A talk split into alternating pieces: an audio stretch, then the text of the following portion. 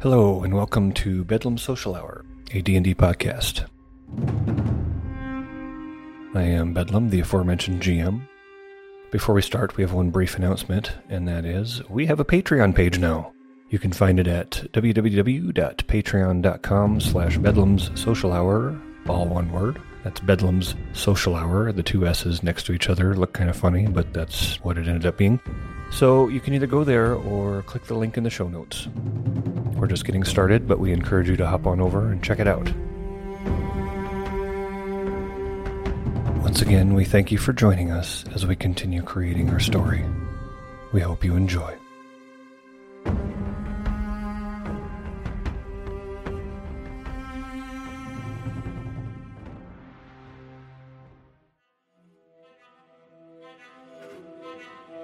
Last session, Mirmalnir witnessed the enigmatic blue haired fawn speak some words over the fallen Latgain before she picked up his body and carried it off to realms unknown.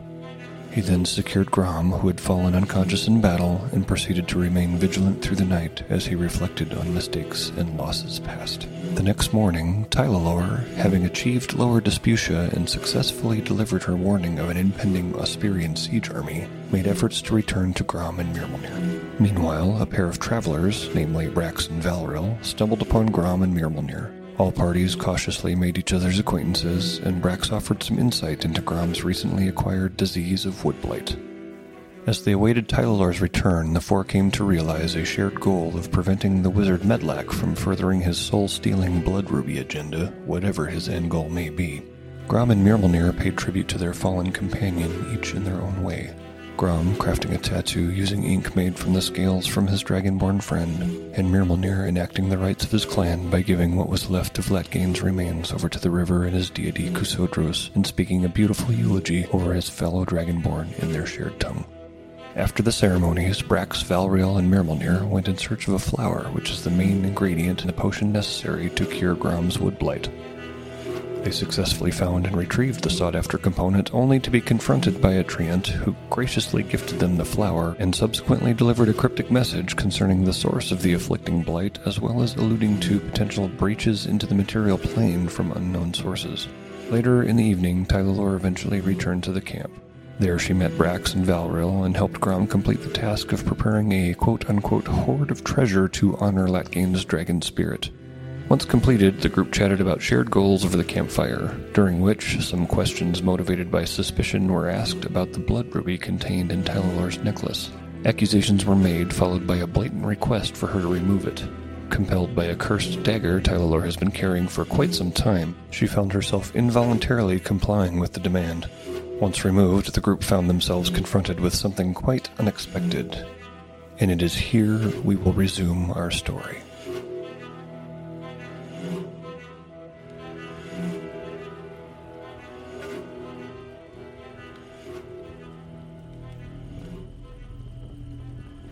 Tylalor.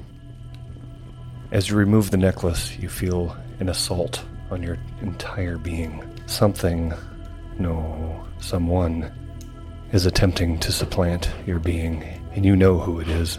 If you wish to continue to be Tylalor, please roll me a wisdom save Oh no. with advantage because it is your body. Oh, good.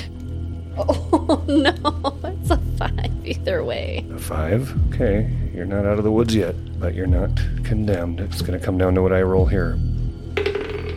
You muster all of the willpower you are able to currently find and push back against the psychic onslaught. And it is at this point that I was going to hand you a little piece of paper, but I am going to whisper something in your ear instead. Okay. Regardless, here comes the overlap.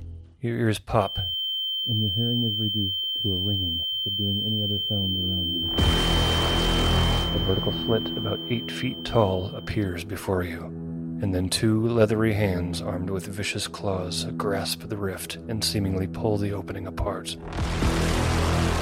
The scent of sulfur accosts you as an enormous dog faced demon steps through the rift. Towering before you, he stares down at you, seething with rage. After an uncomfortable silence, it says, There you are, Unctide Allure. Or should I say, Wendolith. You disappeared for a time. The war has ended. I appreciate all the orcish souls you sent me, but I believe it is time to settle accounts. Where is my sword? I have no idea.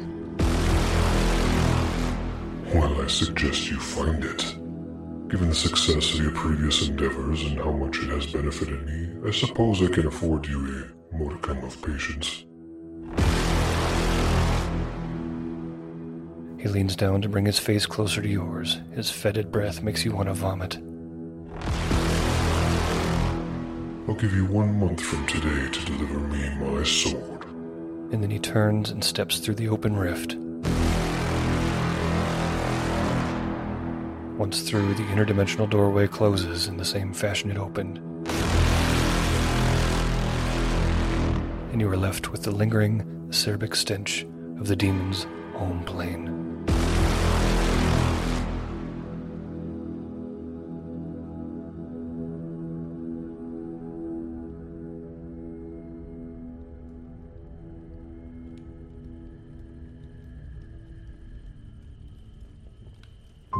You all saw that. What the fuck was that? I don't know. What did you do? Didn't want to take the necklace off. Well, you took it off. What the hell do we do now? Well, I guess the answer is I'm Tylalore. I think Gwendolyn is here. I don't feel her there anymore. Well, what the hell is this business about a sword? Remember in the war, whenever she was among a great horde of the orcs, she would use that sword and it would snuff the orcs out. But that's all I know. Well, I can't say I know anything about that. I'm not sure I would even know where to start looking. Don't think I want to start looking. Heh, well, then we prepare for a fight. We've got one month to figure out how to kill whatever the hell that thing was. You guys looking to hang out? Well, now, I just that's just uh, V. You had to you had to look at those fucking the smoke, right? You had to be like, look at that smoke. Let's go over there and see what it is. Damn, man. I just uh, this is this is strange. This is a uh, fuck. Where's Nyer Sky or where you need him? Take off the ruby, he says. How'd you make me take that off? Well, he asked you. I don't think I did anything to you. I, I mean, I can I, sometimes I can have people do some stuff, but I don't think that I did anything to you. I didn't do that willingly. Well, I didn't see him do anything to you, love. You took it off. We all saw you. I mean, I could see why you feel it was a bad idea now. But I'm telling you, I did not want to take that off. It was like something was causing me to act against my own will. Well, that's I mean, Medlac does that with those rubies. It's uh, it's hard to say. Here, give it over here. I'll hand it over. Have you seen that happen before? I've never seen that before. Can I check out the ruby and see if there's anything? Yeah, roll um, either investigation or in arcana, your choice. I'm a little ashamed I just sat there. A five. Yep. Even with a five, you know that it is a Lotressian blood ruby. Uh, whether or not it contains a soul, you're not sure. Whether or not it's empty, you're not sure. But it's definitely a gem that you are unfortunately familiar with. Well, you mind if I hang on to this? I got a couple. Got a little collection going on. You don't feel nothing when you touch that, do you? I think I'd rather No, I'm pretty lucky in that way. keep it. You want to try it? You said you're a gambling man. We're all around. Well, I'll admit I am a little curious. You don't feel any kind of pull or any kind of draw. No, sir. I'll reach my hand out. Are you sure you want to do this? Well, I mean, take my weapon and throw it off to the side, There you go. I'm gonna drop it. squeeze it in my fist, and Grum, roll me a wisdom saving throw. well, clearly I don't have any wisdom, or I wouldn't have done that. Please roll higher, else you're going to break the campaign. Nat 20. Oh, thank God. Grom, the moment that he drops that stone into your hand, you've touched these before and you've experienced this personality wanting to get out of the stone and into you and overcome and overtake everything that is about you. But this is more than you've ever experienced. Granted, it's only been a couple times, but you feel from that stone this presence, this overpowering rush of force that just wants to conquer you and you dig down deep, and with that natural 20, you push it back, and I feel that you are forced to drop the stone to the ground. Hey, you all see me standing there. My arm starts shaking and my eyes close, and as a couple beads of sweat appear on my brow, I flex open my hand and the stone falls into the dirt. As I was watching this, I walked closer and wanted to try and grab the ruby as you went to drop it. He drops it right before you intervene. Okay, so Hey, oh my god, that was incredible. I felt like it was rushing in on me, like ev- everything was getting dark, it was closing in. How do you just touch them? I'll kneel down and pick it up. actually, before you get a chance to, I'm gonna snag that because that's Gwendolyn's soul and I'm pretty attached to her. How are you picking it up? I'm gonna grab the chain of the necklace. Okay, so leather. Uh, Right, the band. Well, you sure you want to hang on to that? Yeah, I mean, she did just try to cohabitate with me for a few weeks. Plus, she was my general. I'd prefer to keep her safe. Brax, I think we should probably hold on to that because I think that's Gwendolith. What is Gwendolith? The general that was trying to attack us. Hey, wait, you've got some experience with this, Gwendolyn. Well, we know the name. We know the name. We fought against her, her army, to keep her out of our lands. She's your friend? She was my general. Well, this is quite the little situation we got then, huh? I'm wrapping the necklace and putting it in my bag. Yeah, what do you want to make of it? We're clearly not in any harm anymore. Are you looking to dredge up some history, or are we trying to move forward? I just think whatever came through that portal, it's it's after Gwendolith, and I think we should hold on to that. Well, the question then be if you're familiar with Gwendolyn, what do you know of this sword? Or tell us what you know. real quick, go ahead and roll history of both of you, please. 16. Nineteen. Maybe you do know something. You you do know something. That was for the sword. You know that the stories that you've heard. Yes, you've never laid eyes on this Gwendolith, but the stories that you've heard of the campaigns. Your world was mostly located in the southwest of Latresium. The stories that you heard of the campaign proper from the incursion happened in central Lotresia, but you know that when an orcish establishment was destroyed, there were rituals performed, and you've heard stories. You know that this sword was central to these rituals, and you know that it was obvious a source of power that gave Gwendolith, this prolific general, the stories you've heard have tied it to her success. Well, what do we know, V? What do, what do you think? What, what do we know about this uh, this whole situation? The situation's not looking really good right now. All right. Also, with those little high history rolls and being on the losing side of things for a good long time, yeah, you were kind of insulated, safe down in your area where the fighting wasn't happening. But because you were on that side, the information that you got about the war definitely painted Gwendolith as in a bad light.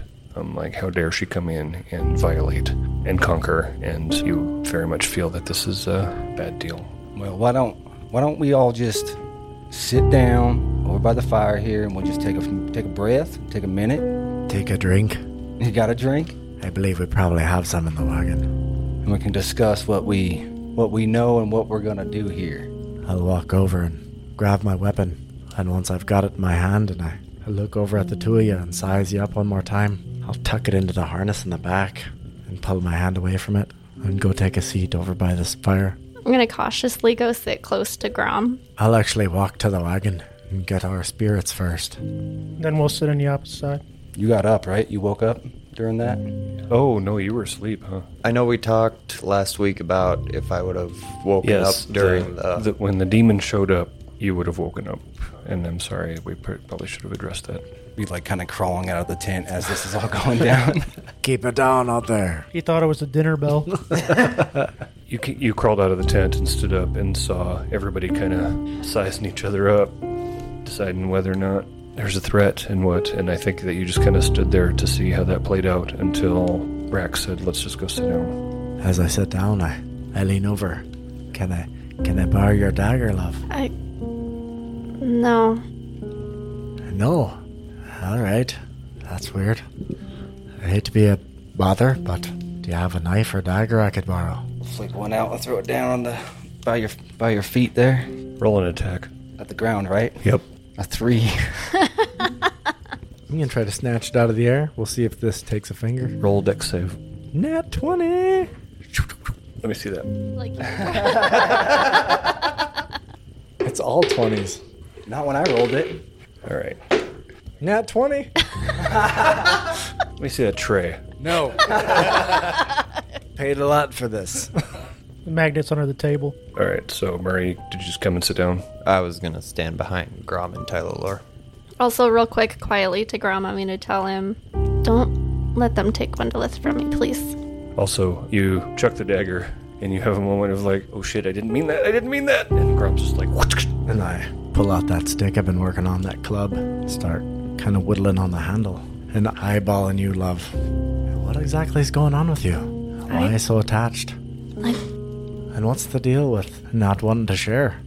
That doesn't seem like you. Just a moment ago, you gave us a king's ransom. I'm just very attached to some things, and Gwendolith is a wonderful general. She's been very good to me, and it doesn't sound like they'll take good care of her. Also, I didn't want to take that necklace off, so if they can make me do that, what else can they make me do? I watched. Nobody made you do anything, love. We were all standing right here. You did it of your own free will. He had to have done something. I did not want to do that. Are you feeling all right? I mean, other than the power struggle I just went through and the hard ride from the last day or two, I feel kind of myself again. Do you now? You don't seem to be acting like yourself. To be fair, I also was in a power struggle for a few couple weeks there. Well, she seems pretty attached to holding on to this Gwendolith character. And so, I'm gonna say that since it's her property, that she be allowed to hold on to it. Now, I understand if you fellas have ties to it, or have ties about what happens to it, and you're welcome to travel with us. But, uh, I think we've unleashed some sort of a shitstorm this evening. Between me turning into a tree and whatever the hell happened when you asked her to take that damn ruby off. I don't know what you want to do. I'd understand if you didn't want to ride with us. You helped us find the flower, and I appreciate you for that. I don't rightly know what to do with it or what to make of it, but it seems like. And I turn around and look at Murray and, and look at all of you. I suppose this would be the time we figure out if we're riding together or not. I don't know what your obligations are, but I'll tell you this. We're going to deal with this Medlock fellow and hopefully figure out how to kill this fucking demon in the way. And perchance, cure me from turning into this tree you're telling me about. But none of it'll be great. But it'll be an adventure, I'll tell you that. You won't give me the ruby? No. I understand if you were on the opposite side of Gwendolyn, but I can tell you she's just a general who's doing her job, and she was great to her people. She wasn't great to my people. I can't change that, but she's still my general, and I'm loyal to her. Well, I tell you this I don't really care. Okay? You guys invited us, we pushed you back, and now I'm after Medlac. As long as that Gwendolith Nether gets out of that ruby, I'm okay with that. Now we have to just see if we live long enough to get with Medlock. But I would really like that ruby. I don't think that it's very safe for you to have it. Yeah, I'm awfully curious about that. Is it? Has it always been this way for you? What's that? Oh, I got a strong mind. Yeah, I'm super strong minded. Everyone knows that about me, huh, V? I think everybody knows that about you. Very strong mind. Even Mirmanir over there barely was able to talk into my brain. That's another thing that I'm not overly familiar with. How come you've never spoken to us like that before? I'm just gonna look at everyone and think. This power of mine, we only use it either when we are grieving, we need to communicate in silence, or we need to get a message to a large group of people. We find talking is a better way to truly get across a message. Well, it's a damnable bit unsettling, I'll tell you that. It'll take a little bit to get used to, but it does seem pretty useful. Carve a couple more chunks out of this club. Doesn't seem like we'll have a long ride, but at least there won't be any dull moments. Pull the flower out of the side of my belt pouch there. Look at that for a second. Well, I, I can't say that I have any idea what to do with this. I can't say I have any idea what to do about your demon. And I can't say I have any idea what to do about Medlac. Has anybody got any plans? Tylor, Grom, isn't Medlac the one responsible for these gems taking people's souls? That's as far as we know currently. So if he's the one responsible for it, and you woke up in a bar with one of these stones on your neck without a memory, wouldn't he be our first kind of person we'd want to go try and find. He might know about your past and be able to give some insight, even if we have to break a few ribs. I'm going to throw something out there too. Uh, earlier in the campaign, before we started recording stuff, you did have a memory of Medlac was the one that cast the ritual and put you in your situation. I mean, that's kind of been what I've been gunning for this whole time. Seems like it'd be a quick way to get some answers when time is against us. Agreed. Hey, love, can I borrow your sword for a second? I hand the sword over. Just take it for a second and use it to shave a piece of the the wood down while giving you kind of a questioning eye, trying to take measure. What's that like? Is the sword not sharp anymore? And I hand it back. Oh no, it's plenty sharp, love. Just trying to get a read on you. Something's not right about you right now. I'm not quite sure what it is or what to make of it, but something's changed since that stone's come off. I mean, there was two people and now I'm me. I, I don't know what else to say. Well, no. All of a sudden, I feel like you don't trust me. Of all the people around us, you're the one I trust the most. Well, I find that a little worrisome then. Can I borrow your dagger again? No. Just seems odd as all. You can see visibly that my feelings are hurt. Um, I'm trying to kind of sort it out. And I go back to carving. With the borrowed knife from a stranger who I hardly know at all. And I'm feeling very sheepish and confused, okay? So I look at, I'm looking at Brax, and I look at Tylalore.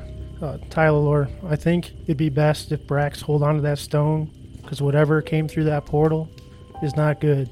What if we promise we'll let you see it daily and not do anything with it, but it did end up on your neck. We don't want that to happen again. Yeah, give me the stone, and I'll let you see it every day. And you see me very, very reluctantly reach back into my pouch and very slowly hand the stone over to you. Thank you. I really appreciate that. I don't. What did you just do again? Didn't look like he did anything, love. No, Gwendolith belongs with me. How did you get me to give that necklace over? Put it in my my pouch or my pocket. Hey, love, give me your knife. No. And at that, I'm just totally shamed. And I almost scoot and turn a little bit to carve on my. And I Handle. am dying right now. I am so baffled. I don't know what the fuck's going on. Like, questioning my existence. Why can't I give the dagger? But I gave Gwendolith, and I'm sitting here very defeated right now. She must trust you more than some others. And I look sharply, and that's not the case. I'm a trustworthy guy. Look at my face. Maybe I should do a little charming person. You don't seem very happy. I was watching him, love. He didn't do anything. He had to have. I did not want to give that necklace over. That's Gwendolith. I don't think you understand. She's my general. She was our protector. All right, then. Are you up for a, a game? What kind of game we talking about now? You ask her for the dagger. She I seems have her to dagger? be willing to give you everything. No. Huh. You seem fine then. Can I have your money? And Tylalore hands over how much money? Probably he just said have your money, so I would probably give like a few coins. Well, look at that. Well, I'll be damned. Well, thank you, I guess. Well, are you doing something then? Look here, I'll cast charm person on you. Oh shit. Mark, please don't break the campaign. The campaign goes where it goes. It does, actually. Please don't break Brax. I think you get a wisdom saving throw. He does. And yeah, and so whatever your DC is. And you basically just like me. Nat one. You're my friend. I think it's after an hour, though, you know. Yeah, you you know what happened. Are there any uh, components to that, or how does that cast? Verbal somatic, duration one hour. So verbal and somatic, so he would definitely notice him casting a spell. The charmed creature regards you as a friendly acquaintance. When the spell ends, the creature knows it was charmed by you. Well, it looks like she likes you a lot more than she likes me. What the hell? But I tell you this: if you're carrying the purse, you gotta feed that big son of a bitch. Look, look here, buddy. What I just did though is I cast a little spell on you. Okay, so you'll know exactly what it feels like when I try to mess with your mind. Okay? You cast a spell on me Yeah, you saw me. You all heard me say it. to do what? To be my friend. I feel fine. You're my friend, right? Yeah, Well, about 30 minutes ago, were we friends? I thought so. We were gambling, weren't we? Well, I guess let's go back five minutes ago. Look, I mean, maybe you weren't feeling friendly towards me, but but I've liked you plenty. I'm glad to hear that. I like you too. You helped me find this flower. You maybe saved my life. My wife, she certainly seems to love you. I'm looking at you You very, just gave him very, all our very- gold. I didn't give all the gold. Well, a, a pretty fair amount. Since when have I been stingy with gold? I mean, you're pretty, plenty stingy with that dagger of yours, and I can't seem to figure out why. It's just my dagger. What's it mean to you? Oh, I found it and I thought it looked cool. I just want to keep it. Well, can I see it and just give it right back? No. Here. And I hold it up. You can look at it. It's just Try a to dagger. grab it. And I pull it away. Let's have an opposed sleight of hand versus dex save. All right, I got a 15. Oh, I fail. I got a 10. Did I snatch it? Uh, yeah, he snatches it. What's so special about this damn thing? Tyler, you feel compelled to fight over it. Give me the back. I put it back. Thank you. I sheath it. You're changing, love. And I can't say it's for the better. You've never been aggressive towards me before. I don't know what it is about that damnable dagger, but you can have the damn thing. Never tried to take anything from me before. I wasn't. I was just trying to look at it. I'm a little concerned about how protective you are over it. It seems like the things you are protective over are pretty goddamn dangerous. But you're more protective over that than you are that stone. And that's a mite bit concerning. Doesn't anybody else think that's weird? I think it's pretty weird. I think I'm gonna agree with that one. Can I see the dagger? Just hold it up again. I was, is it fancy? Like compared to any other dagger? Pretty sure it's like a masterwork dagger. It's nice. It's well crafted. Yeah, but so it's, a masterwork silver dagger. Is there any etchings on it or nothing? Roll perception Ten. 23? with the twenty-three. Uh, yeah, there's some engraving in the hilt. Well, it just kind of looks like a normal dagger. Maybe a pretty nicely worked one, but nothing to fight over. Roll knowledge arcana. Yeah, I'd say what I find weird about it is if I asked you to pull out that sword and help me gut an army, you'd do 17. it. But you won't even let me hold your little knife. You know that sometimes when weapons have magical properties, that inscriptions go along with that. My statement stands, though. I'll just keep it as it was. I won't bother you about your knife anymore, love. But I do find it concerning. I'll just sheath it, and I'm just confused and feeling bad because I've clearly hurt Grom. Well, now that you've been privy to our marital complications, what's your intentions, gentlemen? It's got this little coin that I got from her. Just rolling it in my hand a little bit. Want to gamble? Grum, being under the spell of chum person, I feel like you do want to gamble. yeah, I'm looking at my stuff to see what I have. As far as I can tell, I don't really have anything other this other than this club and my my weapon. All right. But I'm afraid you're holding all of my money. How do you feel about donkey kicks? From you or that big guy? From whoever loses. So, in the interest of clarification, I really only gave him like four gold. Four donkey kicks against your gold. That doesn't seem very good. I don't like that at all, really. What, what time is it right now? It's getting late on in, in the evening. It's probably like 10 o'clock or so. I don't know. I Well, think if you don't think it's a good idea, certainly. Whatever you want. it's been a long ride. I think I'm gonna go sleep. You make a distinct notice this is the first time I haven't gotten up to join you. I understand. I'll bend down and I will attempt to give you a kiss on the cheek before I go to bed. I certainly. I give you a kiss warmly enough, but I'm interested in staying here and hanging out with my new friend. We got so much to talk about. You better get to bed pretty soon. It's going to wear off. All right, so Talor moves and retires to one of the tents. Actually, what is going to be the sleeping arrangements? Because uh, one of the tents was just absolutely wrecked by that tree that fell on it. I firmly believe that you two would have either one or more with you. I can see that you probably don't share a tent. Only when it's cold outside. I don't even think I would pop up a tent. I think in this situation, I would, when it does come to my time to sleep, I'd just like lean up against a tree. Under the stars. I was thinking the same thing. That was kind of my thoughts too, just Oh, we're sleeping outside. Uh, well, that'll be interesting. because apparently so far trying to sleep in a tent has not worked for me. Correct. I need my heated rock. Where's my damnable lamp?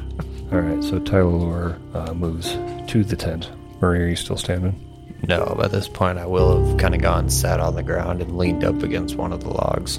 Well, what do you say, Variel? Do you want to take the first watch, the second watch?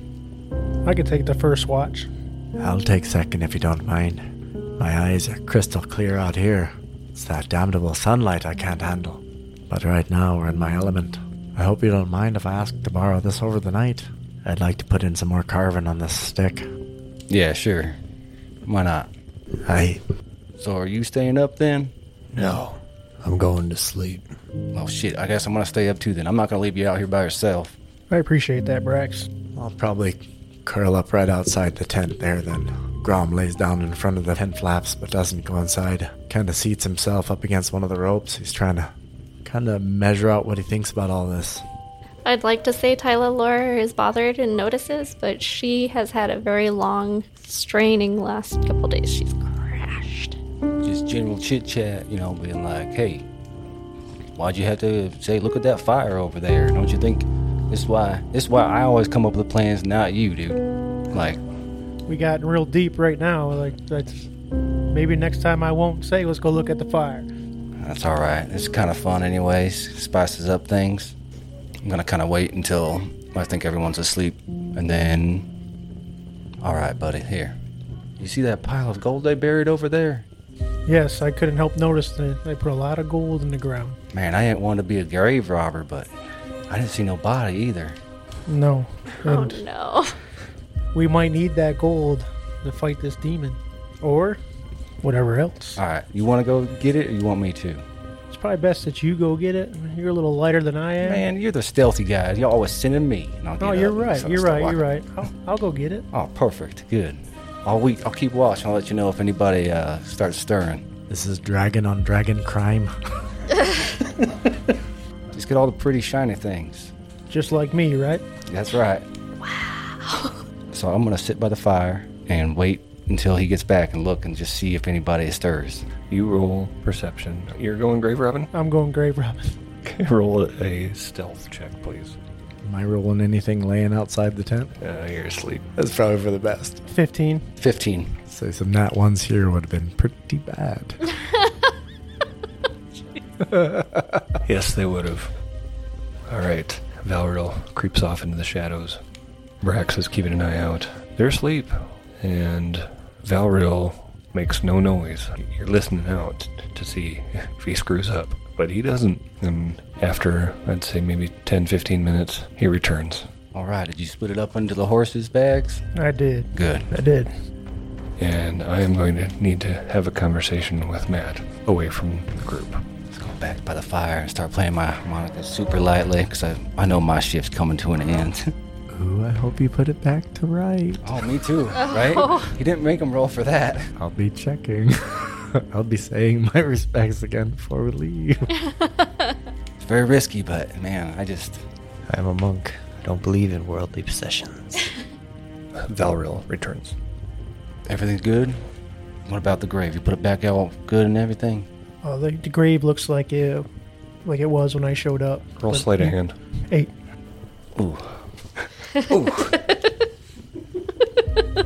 He thinks he got it, It was back dark out. straight. it, it was very dark out. So, what do you think about all this? What, what- like, really? What do you want to do here? Um, we could just leave right now. We got some of their gold and we could just take off. Honestly, I thought about it, and that does sound like a good idea, but they're after Medlac just like we are. Uh, we got Glendolith. That's true. We should probably just see this through and go after this Medlac guy, because you know what he tried to do to us. Yeah, I agree. And I, they seem like pretty trustworthy people. Actually, look at the just all sleeping with us watching over them. That's crazy. That is very, very trustworthy, which is weird. It's pretty weird. I kind of like it. It's this this fresh fresh piece of honesty or something. It is. It is. And maybe if they did find out, they'd forgive us because we might need it. we might need that gold. You gotta stop thinking about that, man. You, if it's on your brain, then they're, you're- they're gonna know. They're gonna feel it. All right, I'm just gonna continue drinking my ale and just try to forget about it. Side note. You guys know you're good to hang out for at least 29 days. what day is it? Yeah, we gotta go. Hey Brax, it's uh 27 days. Uh, it's hit the old dusty trail. Let's have a perception roll from the two of you. Nat t- twenty. All over today.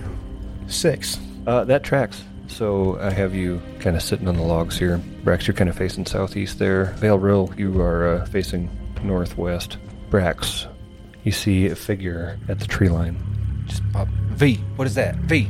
Uh, yeah, turned around and looked where he was looking. You see what he's pointing at this point, but it takes a moment for the two of you to make out the details. But you see the form of Kristofik, one of your closer companions whom you were forced to kill on the road back to Viol's garden once the Alluring Eclipse attempted to subjugate your party using violence and the soul stealing blood rubies. As the details clarify, you see that the Kristofik standing before you looks like he's been dead for a significant amount of time. Then the stench of death hits you, and you see that the mottled gray of decay pervades your friend. And he is standing there, staring at you, Uh, vacant eyed.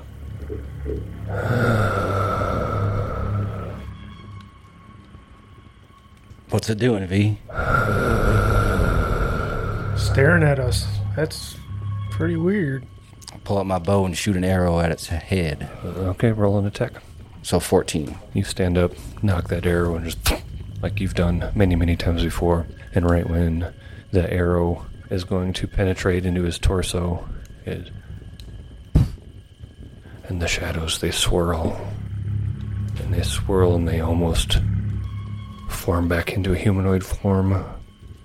And then the figure dissipates. What the fuck was that? I don't know. I'm not liking this right now. I'll start waking people up. How do you wake us up? I'll probably just kind of nudge you with my foot. And then the same thing with Mjolnir over there. Mjolnir? Mjol- Mjolnir. Two generations still can't get it right. Mjolnir.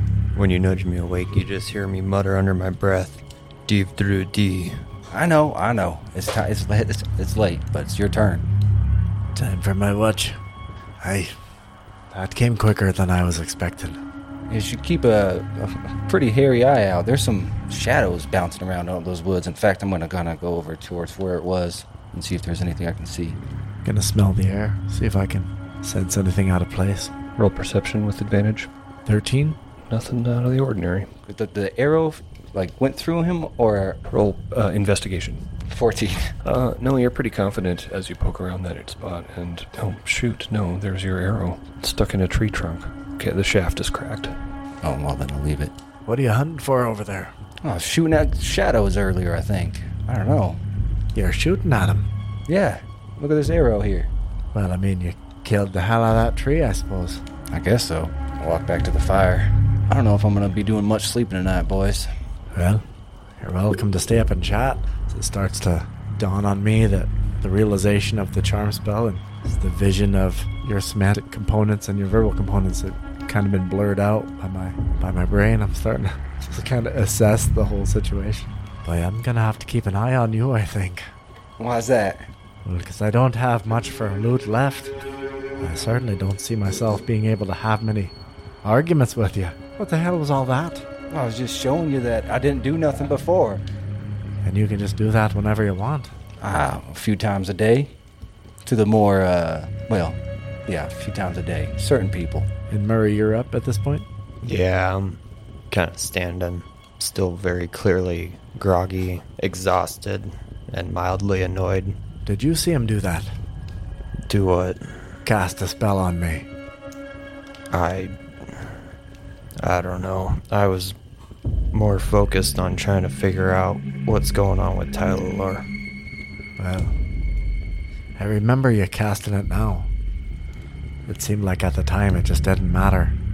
But I didn't see you do the same thing when you were talking to my wife. That's why I did it. Fair. But don't be doing that to me again. No promises. Well, I catch your point this time. But I'll definitely say that I'll view that as a breach of trust in the future. So be properly warned. If I don't like you, I'm allowed. I'll make you like me. Well, I already like you. I'm just saying, don't fiddle with me brain. I've been having enough problems up there as it is. So you, you're going to sleep or you're staying up? No, I'm gonna, I'm gonna stay awake. It was, I don't think I could be falling asleep with those shadows out about. Murray, you still look a little rough around the edges. Are you trying to crash back out? Yeah. Well, I'll try not to wake you up till we have breakfast prepared then. Perfect. V, you gonna try to catch some, some Z's? Yeah, I think I'm gonna go uh, rest up a bit. I'm gonna go over to a tree, lean up against, it, and fall asleep. But I can't sleep that well, knowing that uh, Brax is up. As Grom and Brax kind of settle down next to the fire to take the next watch, Brax, let's have a wisdom saving throw to see. Got 21. I'm gonna pull out my other dagger and start whittling something too, because he's he was whittling something. I have two daggers. You see that I'm starting to carve this club up like a little totem pole of little dragon faces that are spiraling around the base from the handle up. As I sit there, I'm just kind of paying attention to my work. You know, I uh, I find myself not feeling you're responsible for that whole situation with the ruby, but on the same time, I can't quite clear it out of my head. If you wouldn't have asked her, we definitely wouldn't have had that as a problem. But now that we've opened that can of worms, as your intention to stay and help us see it through, Well, yeah, I guess my intention is to kill Medlac. Well, that thing seemed a hell of a lot more dangerous than Medlac. Honestly, I feel a little ashamed that I didn't do anything. It was just so unexpected. I didn't know what was going to happen when she took it off, but I certainly didn't expect that. Yeah, I didn't I didn't expect that either. Uh, that's a that's a pretty strange thing to be popping up, you know. I've seen some pretty strange things, but a little hole getting torn out of the air is got to be right up there. I just stood there like a coward. It won't happen again. At that, I pull this little start of a cloak over around my shoulder, and you notice that it's just a bunch of scalps, all roughly sewn together. You see me kind of pick through it for a second to find one that I'm looking for, and I start to cut that one out. And I cut that one out and I set it on the log next to me, and then push the rest of the cloak back over my shoulders and get back to whittling. Now that's a that's a pretty interesting cloak you got there. You make that yourself, I'm guessing. Aye. And those are all what your fallen enemies. I intend to add medlax to it. But this one right here, as I reach over and grab that little scalp that I just pulled off, like this is a fella that dropped my friend Letgain. I suppose I better leave it with him before we go. You dropped them, huh? I thought that tree did it. Well, didn't kill him, just dropped him. But I found it plenty offensive. If you stay with us, I'll fight to the end for you. I don't think anything makes any bonds tighter than battle, but I have to know I can trust you. But you're still here. And you're awake. Well, I can't be surprised.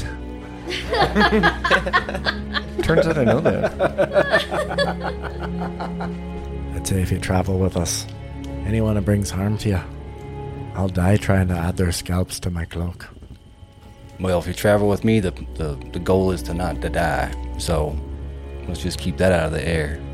I don't know if there's a bigger shitstorm you could have wandered into, but you look a little bit shaken. What's this about these shadows that's got you flinging arrows into the woods? Well, see, I just don't even know. There was a.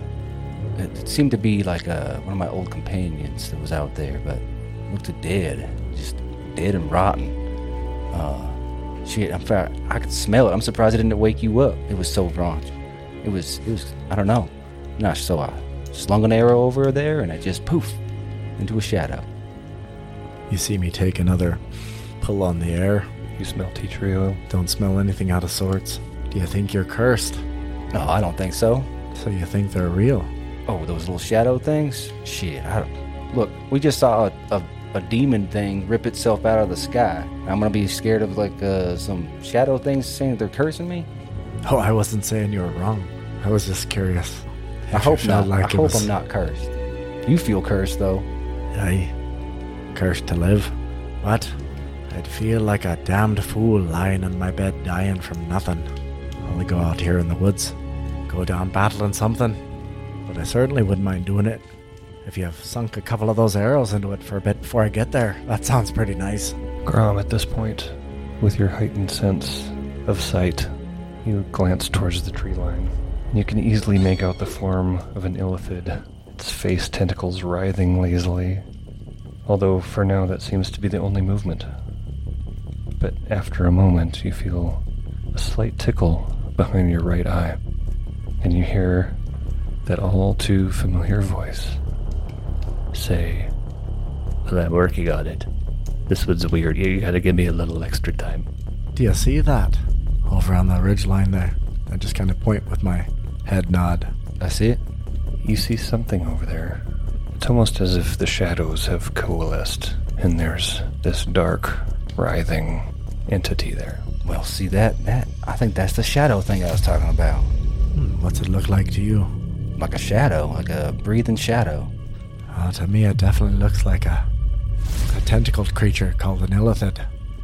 Not sure if you're familiar. You feel the urge to scratch your eye intensify, and you hear Listen, I was given a job. I'm gonna do it. So just back off for a little bit, okay? You see me take the knife that you've loaned me from the club, and I, I reach up and I, I start scratching my eye with the tip of the blade right under my eye.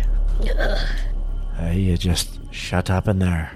You see me talking to myself. Who you talking to? Ah, that damn thing's been talking to me. I, I keep having these dreams where it's crawled into my face and it's hiding in my in my head behind my eyes. And whenever I see it like this, it, it talks to me. Well, if you see it and I see it, well then I'm not crazy. How do you kill a shadow? Cut it out of your head. That's a weird answer. When you see your friends, is it just this one time or has it happened before? This is just this one time. What's an illithid? Well, I can't say I know a whole lot about him. Almost like a gelatinous looking blob of flesh with a bunch of tentacles coming out where its mouth would be. All of that on almost a humanoid body. Their eyes are dark. Oh, Yeah, probably a lot like mine right now. Oh shit. Probably a lot like mine right now. Maybe I am turning into one of those damned creatures. And at that point, you hear All right, all right.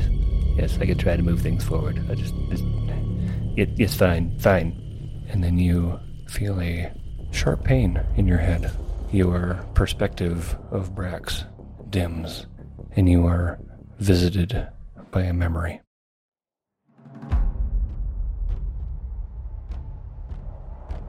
The tracks are deep.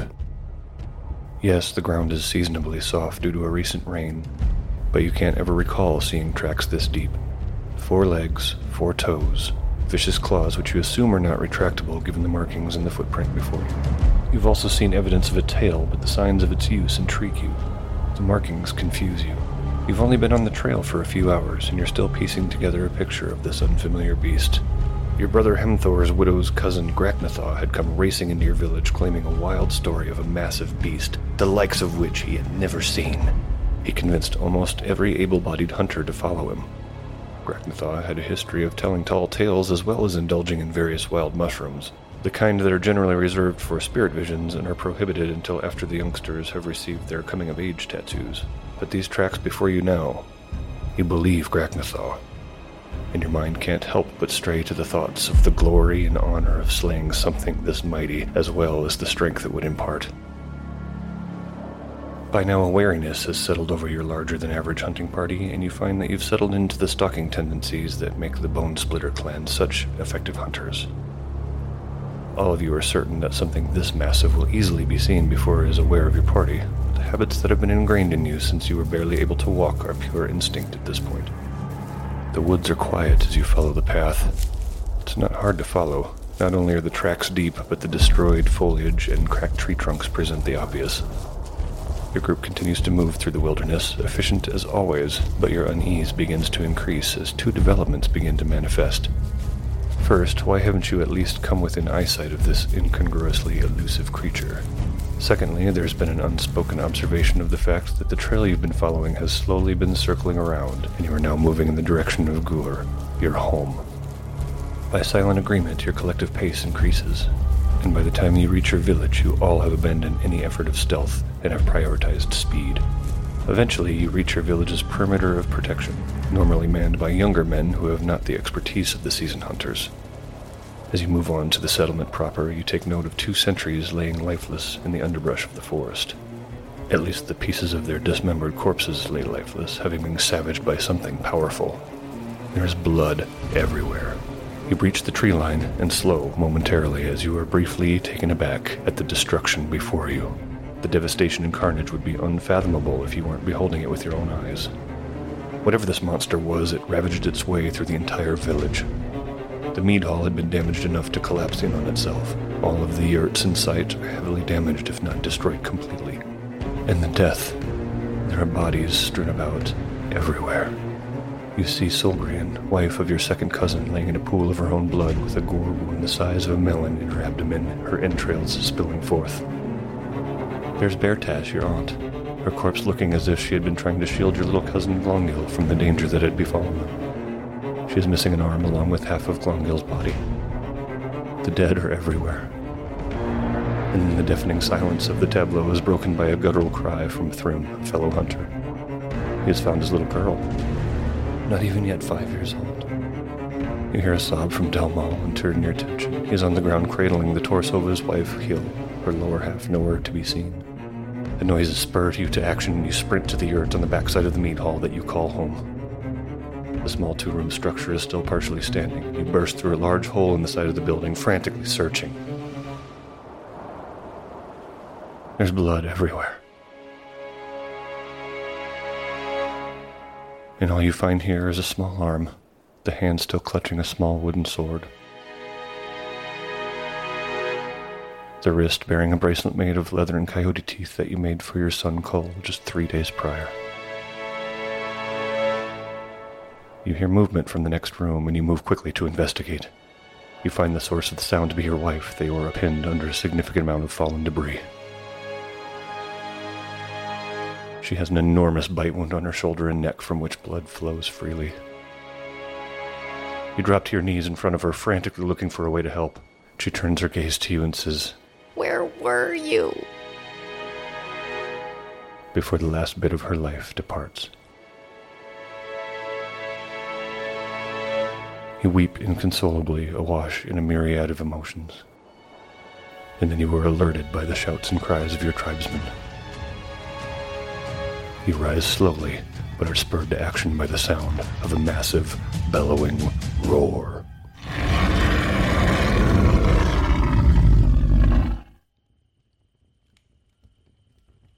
As you find yourself snapped back to the present, you look to the illithid, and you don't see it anymore, but you do hear Oh shit.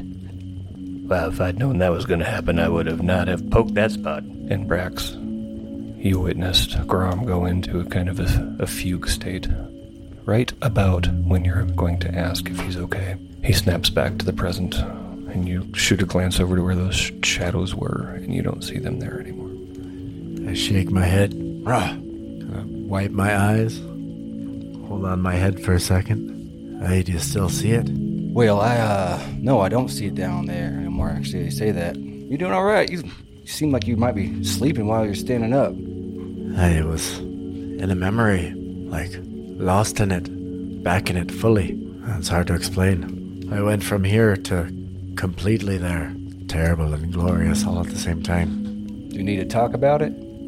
That was the death of my wife and child, and most of my clan. So, no, probably not. If you say so. It's what led me south. There's nothing more for me up there. But it sounds like. uh, It sounds like in roughly 30 days I'll get to see him again. If I don't go crazy before then, or turn into a tree, I don't think I'll need to worry about dying of nothing. I hope you don't die when I'm around. Ah, you already got all my gold, so. You keep saying that it's four pieces of gold. Yeah, but when it's your only four pieces of gold, that makes it a lot. That's alright, I've got this flower. And you're letting me use your knife. I call it good. But you're buying the drinks at the next town. I can do that. Do you just wait? You haven't seen Murray over there put him back. We're gonna need to gamble for a couple more coin. Well, I'm, I was gonna try to catch some Z's on this last little uh, shift of ours, but I don't know that I can leave you alone if you're sleeping, standing up, and everything. Should we wake somebody else up, or you want me to just tough it out with you? Well, I suppose I could understand your hesitation, but it doesn't really seem right to wake anybody else up. They've all had a hard night. You're a gambling man. How do you feel about rolling the dice on it? Let's do it. You got your dice out, right? We do evens. Evens, I stay up. Odds, I sleep. It's a 14. A two. I can't remember what I said. Did I say it? Staying up, going to sleep. You said even you're staying up and I'm sleeping. All right then. Ah, good night. I curl up against the log right here. All right, in the grand scheme of keeping watch and allowing everybody to get a long rest, uh, it's been a little messed up. So, but there is another four-hour block. So, Brax, what would you like to do? Would you like to wake somebody up and try to get some rest? No, I'll, I'll just stay up. Ooh, smart. Ah, Good call. Grom, he lay down, lean against the log, start snoring. Everybody else is sleeping peacefully. Brax, roll me a wisdom saving throw, please. That is 22. You have steeled yourself and are determined to stay awake through the night, and you have no problem doing so.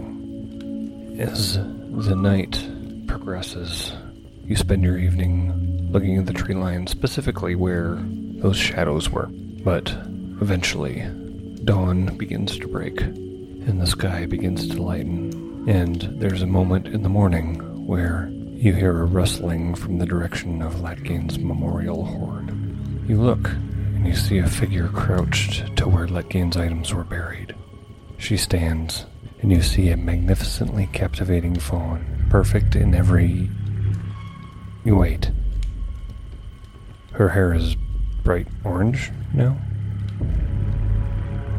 You've seen this fawn before, and it was blue, but no, now it's orange.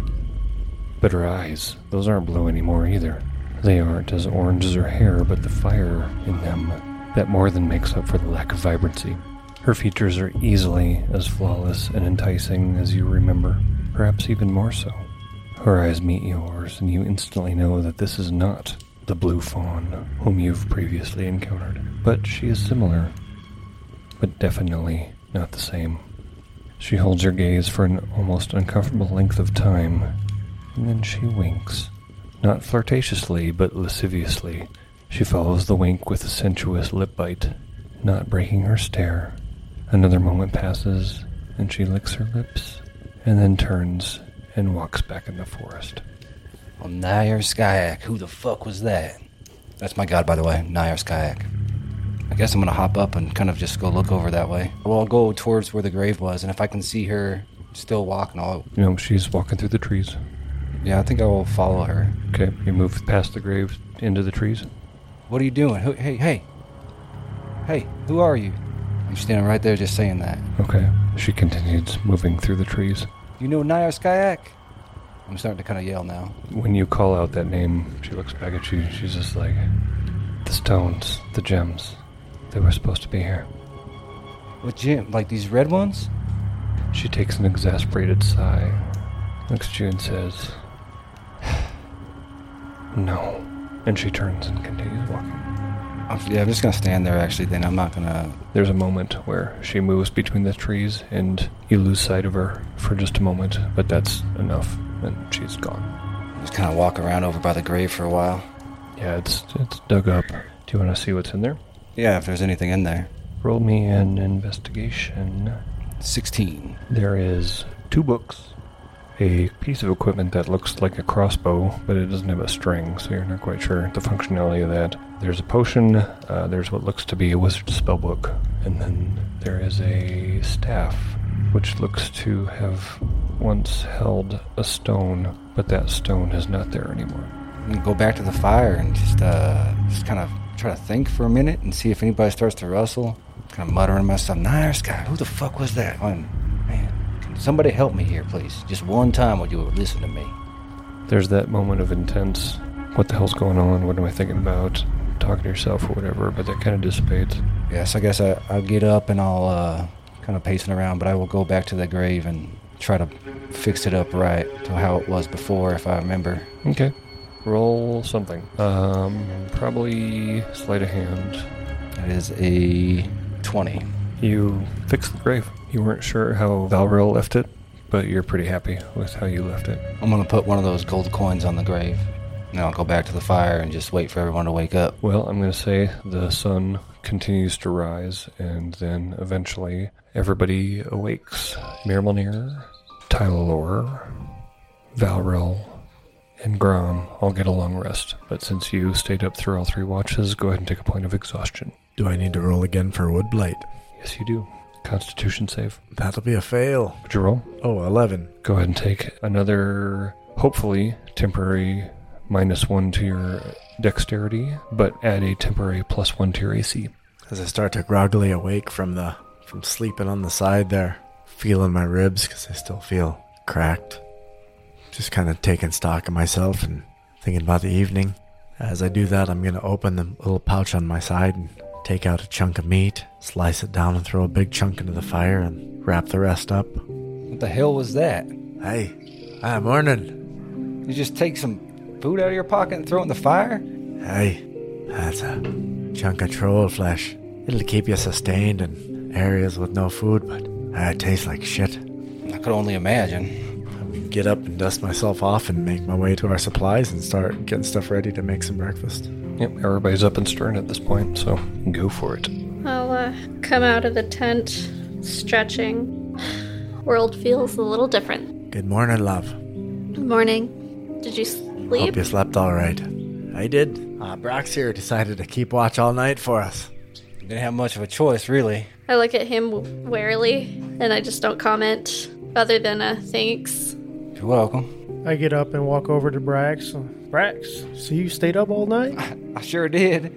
Man, you probably pretty tired. I tell you what, I really am. Anything happen after I went to bed?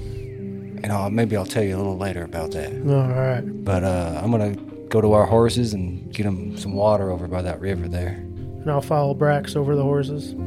So what's y'all's uh, plan for this camp? We gotta break it up pretty quick, or you guys wanting to hang out here? I think I'm ready to hit the road right after breakfast, personally. Same. I do need to stop and give this to let gain on our way out. And I pat that chunk of shriveled flesh on the on the side of the stump there. Right now I'll be cooking up breakfast for everybody. All right, we can say that that comes off without a hitch. Uh, Brax, you uh, sufficiently water the horses and get them to eat a little bit. Grom, you sufficiently water the party and get them to eat a little bit. Whenever Tyler Lore gets close to me, I'll be like, Hey love, last night when Brax uh, cast that spell on me or whatever he did, did you see him do it? Roll a retroactive perception. 12. Uh, you weren't being sneaky about it, were you? No, I'm not sure. Uh, it's verbal and somatic, so I have to like wave my hand and say something. I imagine it'd just be like, "Hey, buddy, come on, we're friends here." Like that'd probably be what the spell casting is. A little bit of a possibly some some unfamiliar words there. That's enough. That's I think you noticed it. So I'm doing something. I remember seeing it now, but I didn't register it at the time. But when he was talking to you, he didn't. He didn't do that at all. I watched you.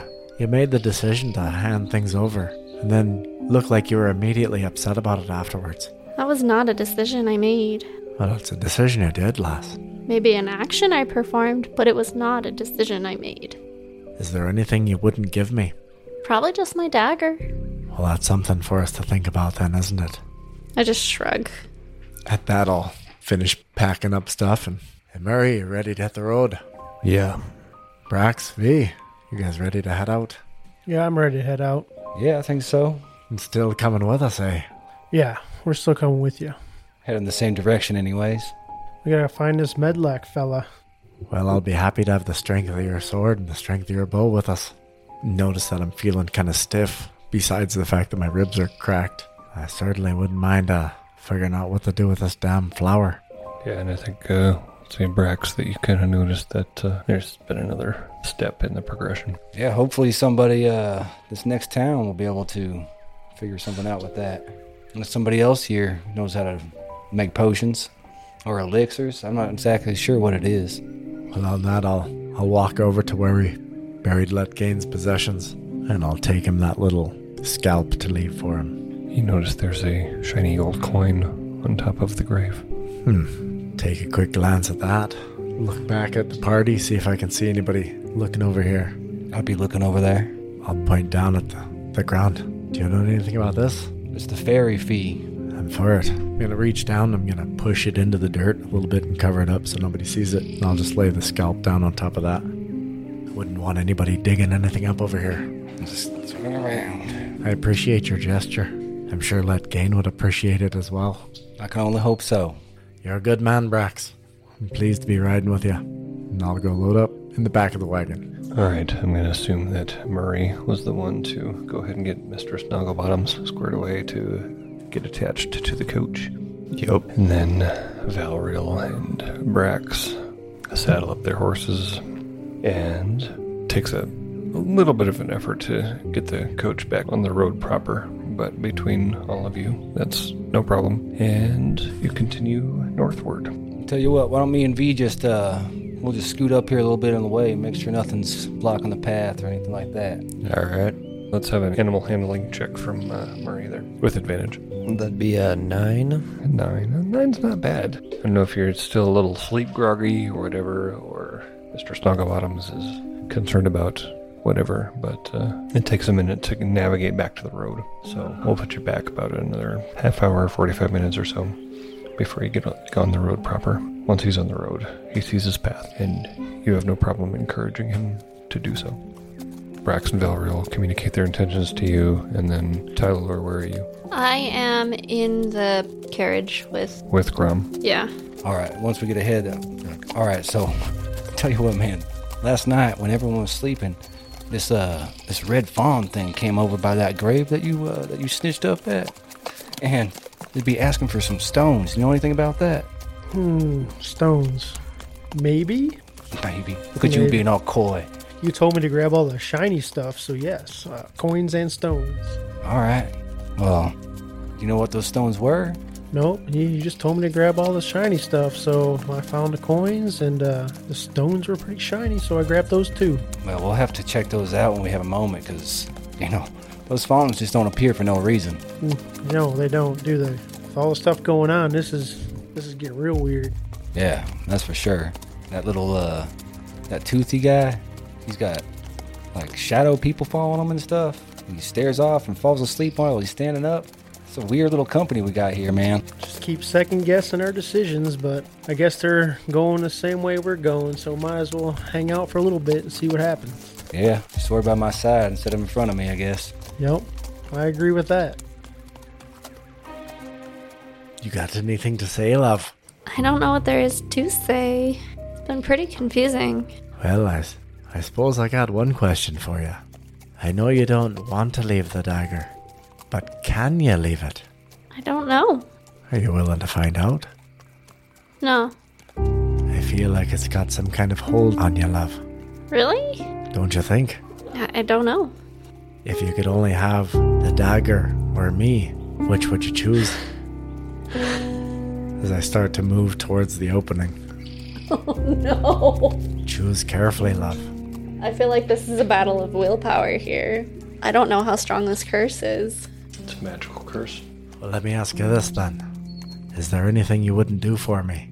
I'd give you my life. So then, if I asked you if you could have the dagger or me, which will you choose right now? Can't I have both? No. And I, I get up and I start making for the opening of the coach. And I'm stuck. I'm speechless because I can do nothing. I'll take a second. I'll just cock my head. I wait for a second. Please don't leave. I Bye, love. and I make my way out of the coach. and I am stuck and just fall into hysterics because I have no control over what's happening and this is not what I want. And I'll make my way up to the front of the cart with with Murray. Roll acrobatics. 13. Yeah, yeah, it's easy enough. And I, I climb up over and I plop myself down in the seat next to Murray and I got my, my eyes down so I'm kind of shading it from the sun. Like, Murray, what have you noticed about Tyler Lore? Did you think all that business last night was strange? I thought it was very odd. I think she's under the influence of something. She just told me that she'd do anything for me. But she's not even willing to put that knife down for a moment. I think it's got some kind of hold on her. What do you think we should do about it? I think tonight, when she's sleeping, we take it. Or we take it by force and see what happens. But I don't want to hurt her. And last time I touched it, she looked ready to fight. And she's been through a lot, and I don't want to put her through more, but I feel like it's almost like some magical compulsion. Seems like she's acting against anything that she would do normally. I didn't think it was too strange when it came to the ruby, 'cause I figured she was curious about being rid of that damnable thing. I thought she was just worried about who might come out on top.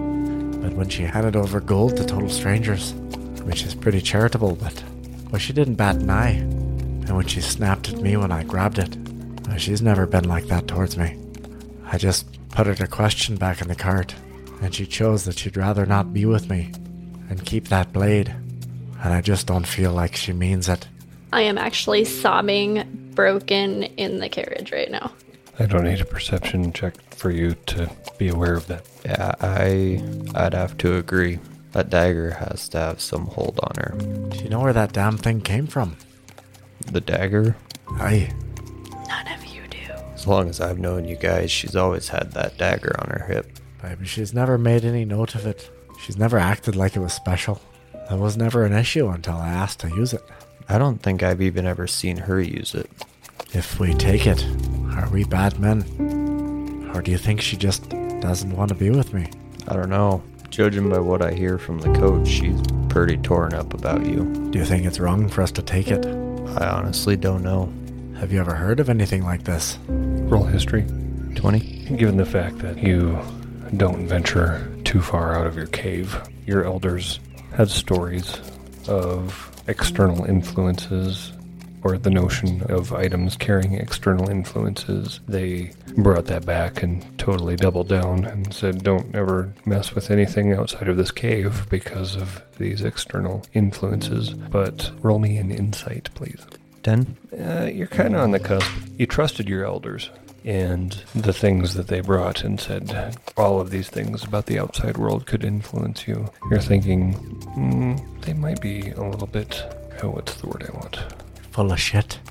Yes, but lighter. That might be, might have been a little heavy-handed, but you very much believe that there are things out there that could influence behavior from a external force. The elders used to tell us when we were younger that there were items in the outside world that would have influence over the carrier of it, and they pushed for us to have few possessions as to minimize the influence of these worldly items. Until recently, the only real possession I had that wasn't common and among anyone else was that little necklace I gave Nirma. Well, I think it's settled then. 'Cause I've seen some strange magics. I can't say it seems out of the realm of possibilities. I think I'm decided on taking it. Do you want help in this endeavor? Aye, Ah, yes, please. She might kill me. I know I'd never be able to raise a blade against her. Last night I had a vision, a memory, vivid and fierce, of the night I lost my wife and my son, and most of my people. I won't lose another one. Not from my own hand, at least. Yeah, I think it's sorted then. I think tonight when she's sleeping, I'll try to take it. Oh, interesting. If it's got control on her, and I try to take it, even if my goal is to get rid of it, what if I can't? Can you think of a better way? When you took it from her at the campfire last night, did it seem like it tried to. I barely got my hand on it, and she touched it. So I wouldn't say that I got it away from her. I'd say I touched it while I was in her hands. I didn't feel anything. Well, here come our friends. We'll talk more on this later. Alright. But if you got any ideas, I'll be interested in hearing them. And at that, I'll, I'll just ride in silence and kind of ponder everything that's happened in the last little bit. Try and decide if I'm more uh, mortified that I experienced seeing my wife and kid again, or if I'm grateful for the pain it put me through. Brax and Valriel kind of fall back to rejoin the party. What were you guys uh, talking about? Aye, my marital problems. Seems like you got a lot of that going on right now. Aye, you know, it's been a rough, a rough bit of time. Is there anything we can help you with? You know, I think there just might be, but I'm not necessarily sure. And right now is the time to bring it up. As the day draws on, you see another keep come into view. You notice that it's a mirror image of the fortress that you all passed as you exited Lower Disputia. However, whereas before the imagery was all hawk, the standards before you proudly display the iconography of what you recognize to be the bear of Osperia. You continue past the keep and are only mildly surprised that the accompanying settlement is also indeed a mirror image of Lower Disputia. Complete with the tavern with a semi temporary sign. The permanent part declares the courageous, and the temporary portion reads, You guessed it, bear. Did we get turned around? Is that the same place we just left from? Definitely looks like it. Shit, should we turn around then? Wait, where's the sun at? I'll look, make sure I'm going north. Roll survival. Okay. Oh, it's in that one. You are completely disoriented. It's just spinning my horse. I don't know where to go right now. I'm just, it's a. Too much weird stuff going on right now. Valro, you can roll a survival too, since you're speaking about directions with. Oh, that was cool. It bounced off. A one. I have no idea where I'm going. Both y'all are confused. So, uh, Murray, do you, uh, what's, what's going on here? Did we go the wrong way? No, I don't believe so. Murray, roll survival. Got a 19. I know Murray knows exactly the position of the sun. He's like, no, since it's six o'clock in the evening and the sun is there, north is that way. Thank you. I grew up in a cave. When you've never had the giant fiery orb, you pay attention to it. Y'all are jaded. Yeah, this is the right way. All right. Well, I guess I'll, uh, I'll follow you. Thank God somebody knows where we're going. By chance, do either of you happen to have a map? Rex, you got a map? I don't, I don't have a map. We're just going north. I'm a man. Yeah. Uh, I think I got a map stowed away. If in the backstory you would have wanted a map, we're going to go ahead and roll a dice. Okay, I'll roll the dice. Let's do investigation. Seven. You have that map. Oh, it's real detailed. You actually probably ran into the same guy. Sendall's like, oh, here's this and here's that and here's this and whatever. And it's just like, nope, yep. Hey, This town looks just like that last one. They're not gonna have anything useful here for us. Except maybe some food. Maybe restock some rations. But who do you reckon I'd go talk to about this flower? Apothecary, priest.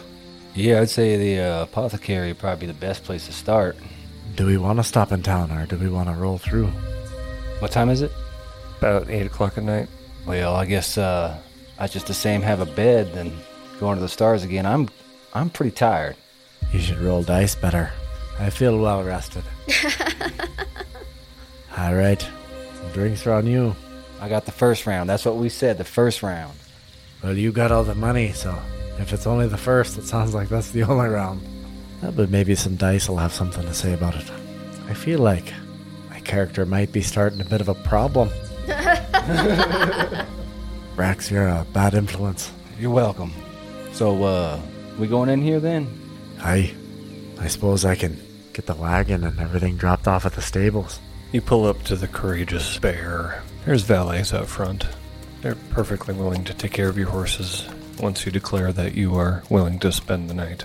That said, they speared off your horses. They're affable enough that you don't feel too concerned. You trust them. You walk in the tavern and you aren't surprised to see how busy the tavern is given your last stop. The majority of the customers are predictably associated with the military force of Osperia, the Ursine imagery prevalent. You enter and you are met with the familiar curiosity of several patrons, many of whose gaze lingers. Although you do see a few whisper to each other and point markedly at the dragonborns. It looks like you guys are garnering plenty of attention. You've come to terms that it is reasonable that your unique visage might raise questions, but the blatant pointing is a new one. You know I like traveling with you boys. A lot fewer people point at me. And which one are they pointing at? I wonder. Oh, the ugly one. So I got a question. How tall are you, Valrail? Six and a half foot. Right? Rolling with a couple linebackers. It looks like all the tables are full. But that one over there looks like it might have chairs strong enough to hold your big asses. I'm sure those boys would be willing to share with us. Oh, right in the middle of all the soldiers. What could go wrong? I'm gonna bounce up to the bar. You guys go grab a seat and I'll go talk to the bartender up here. I'm just sullenly. I'm grabbing Tyler Lore's hand and walking her over to those chairs in front of the fire for a moment. I'm gonna head over to the spot Grum kind of pointed out and just take a seat. Yeah, and I'm gonna follow Murray as well. Uh, our big asses are gonna go sit down. When you're both seven foot tall, you sit wherever the hell you want. Murray and Valril. You go and you sit. The tables, they're two separate tables, but they've been kind of pushed together, and there are two bears of Vesperia at the next table. So you both come and you sit down. You glance at them, and they're both like, and they hold up their drinks for a cheers, but then they realize you don't have any drinks, and they're like, ah! You're at the bar. Go for it. Well, hi- howdy there. Uh, excuse me. Oh, yes, sir. Uh, c- you got any open rooms tonight? Um, Look pretty busy, but uh, bide a moment. And he steps and he pulls a ledger out from under the bar and kind of flips through it. He's like, yep, three rooms open. oh, that's perfect. I'll take all three. All right. It's gonna be uh, nine gold. I will put out the nine gold, and then I will put out another four gold, and say, how many drinks does this get me here? And, and some food, I imagine too. Is this gonna cover me for a while? Oh, this will cover you for a while. All right. Well, I'll just leave this here, and you let me know if I need to get you some more. That sounds like a very good plan, my friend.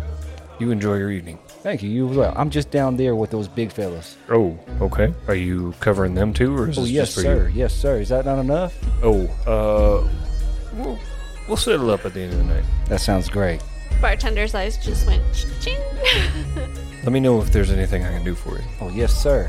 I'll hop over. Just get us some drinks and some food, probably. I'll, I'll just head over that way. Thank you. Thank you Alright. very much. Is it just you and the big fellas? No, I got some folks over by that fire over Alright, there so too. how many how many places are eating? Oh shoot. Uh, you know what? You better bring enough food for ten people, Ten people? and then uh, That's a it's a small table. well, we've got those big fellows. It'll disappear. Oh, quick. I got you, I got you, I got you. And uh, the drinks just about the same. Uh, We'll go. We'll go through them. Okay. Sounds good. Two rounds, foods and drinks. Got Yes, you. sir. Got you. And I'll just I'll pounce over at the table and I will sit right there. That soldier that you plop down next to is telling some sort of story to his companion. He looks at you. He cuts off mid story. He, he looks at you and he says, I'm sorry, do I know you? Oh no, sir. I'm Brax. Nice to meet you. What's your name? Well, I, I'm Jam- Jamathil. Jamathiel. Nice to meet you, sir. Hey, I tell you what, I got some drinks coming over. One of them's yours. Oh, really? Yes, sir. You're sharing this table with us, right? Uh, and he looks at the big two dragonborns. He says, Are they with you? Well, I'm with them. Well, then, yes, we are sharing this table. It's great news. And then he stops for a minute and ponders and, and he says, Well, yes, I, I guess I believe it is good to meet you. Uh, where do you hail from? Oh, way down south. You don't have to worry about that too much. We're here now. That's all that really What, matters. what brings you to Upper Disputia? Oh, we gotta see these beautiful uh, forests around here. Okay. Do you not think they're beautiful? I, I grew up here, so, I mean, eh. oh, okay. Why don't you ever left then? Eh, Well, you know, you find a path and you pays well, and here we are. And honestly, the whole Disputia thing is it's a pretty cush job. Uh, You know, when the hawks come up here, we get to be like, ah, oh no, we're being invaded, and, and then we just hang out till we go back down there. I don't know. I really don't know who decides that. It's just it's strange. Is that what that uh, forest was doing that we just passed on the way up here? I guess I'm not sure what you're talking about. Well, heck, there was a big old army marching down south. Hmm. And he looks at his buddy and he looks back at you and says, I, I, I guess I don't know too much about that. Inside check. Go for it. It's a two, so I'm guessing that doesn't really do much for me. Oh, seven actually. I guess you feel like he doesn't know much about that. That's weird. I mean, I thought they were have the same sigil as you, but shoot, maybe not. I guess, yeah, I don't know. And about that time, here comes a waitress with plates up the arms and four handled mugs of ale in, her, in each hand and sets it down. She's obviously a professional. Says, I gotta go get the other two. I'll be right back. And she goes off. Thank you kindly. That one's yours to be right there. See that beer? that's yours Oh, well, right there. Thank, thank you very much. And your, your friend can have one too, I suppose. Clink. Grabs another one. He's like, uh, well, as you said, thank you kindly. You're welcome. Now, fellas, I know you're hungry. Eat up. Start eating some food. Okay, and at this point, we'll cut over to Grom and Tyler. Hey, love. I can barely look at you right now. I heard you being a bit torn up. I gotta ask, do you feel like you made the right decision? I know I didn't make the right decision. It's the only decision I have. I suppose that's what I felt like I should talk to you about. I don't feel like you're all you. I feel like you're being coerced, as you said. And I feel like it's that damnable knife. I, I shrug. I don't know what to say. I don't feel like I'm being influenced. I Well, would you be willing to get it checked out? checked out how. I don't know. Maybe somebody that's got some experience with the arcane. Maybe a priest. Hell, I don't know. Maybe I pay someone to steal it from you. I touch the dagger protectively. Why would you pay someone to steal from me? Why would you choose that dagger over us? Why would you try to put the dagger in front of us? You're the one who's making this choice. I am. I need to know I can trust you. Of course, you can trust me. I'm not sure that I can. I feel like you're cursed, but in this group, that doesn't much surprise me. You keep troubled company, doll. I guess I just wanted to tell you that those are my thoughts. And unless you can tell me why you're so attached to that damnable thing, then I'm gonna view that as the problem. I'm speechless. I have no explanations. Alright. Well, you know where I'm at. Let's come and take a seat and get some food. We'll figure that damn thing out later, but I'm not gonna let it go. I'm not feeling very hungry. You should go eat. Okay. And I sullenly walk to the table and wait for the food. You should sit down. I was already sitting down. No, I mean, like, right as you got up to Oh. leave. Like, once you got away from the chair. Okay, I'll eat over here then. So you just sat down on the floor? Mm hmm. I'm gonna stroll by. You're right. It doesn't seem like anything's wrong at all. And I'll walk off to the table. And as I get a little bit by, I'll be like, you should stand up and come join. And I sigh heavily. I'm like, okay. Then once we get to the table, we'll have some things to talk about later. Hey, oh, you've got food order. There was more, but these two, uh, they scarfed it all down real quick. Especially that big guy right there, right here, right next to me, right next to me. I think it was four plates he ate, including the plates. I hope you got enough money for more food. I said the first round. I'm just glad that the chairs are holding up. We've had a bit of a problem in the past. Hey, this is a pretty interesting place. Never seen so many soldiers just. Huh. Look at them. They don't look very soldiery. Must be their off time, I guess. You know, these guys next to us over here, they were saying that they didn't know anything about that army that was going down south. Interesting. But they, they were wearing the same sigil, right? I'm not getting that mis- mistaken. Let's have a perception. I would say Grom is distracted with other 23. things on his mind. Oh, wait, I have a disadvantage on that. I got 12. Yeah, because of my sleepiness. So 15. Okay, thank you.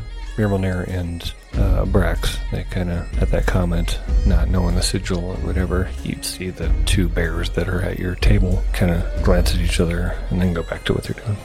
Maybe I'm mistaken. I don't know. What do you think, Big Guy? No, I'm not sure. What are you two on about? That, that army that went down south. So this is quite a party here, and the other one that you didn't initially engage kind of just butts in. This is like this quite a group group of folks you got here. How'd you how how'd you all meet?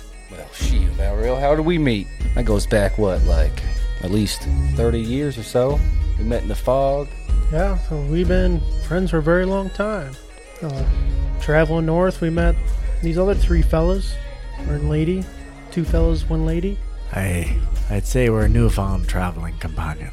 Oh, this is a very interesting conglomeration of people. Yeah, strange begets strange, I suppose. Like to keep life a little interesting. Anyways, Kind of glance around the room. What am I Anyways, making of all these other people over here? which ones? Just everybody that's not military. Roll me a perception. 14? 14? That's pretty decent. Oh, 16. Sorry. Even better. So I've populated the bar with military people, and that's all the bears you see there. But I've also populated it with uh, some standard tokens that represent kind of the civilian type.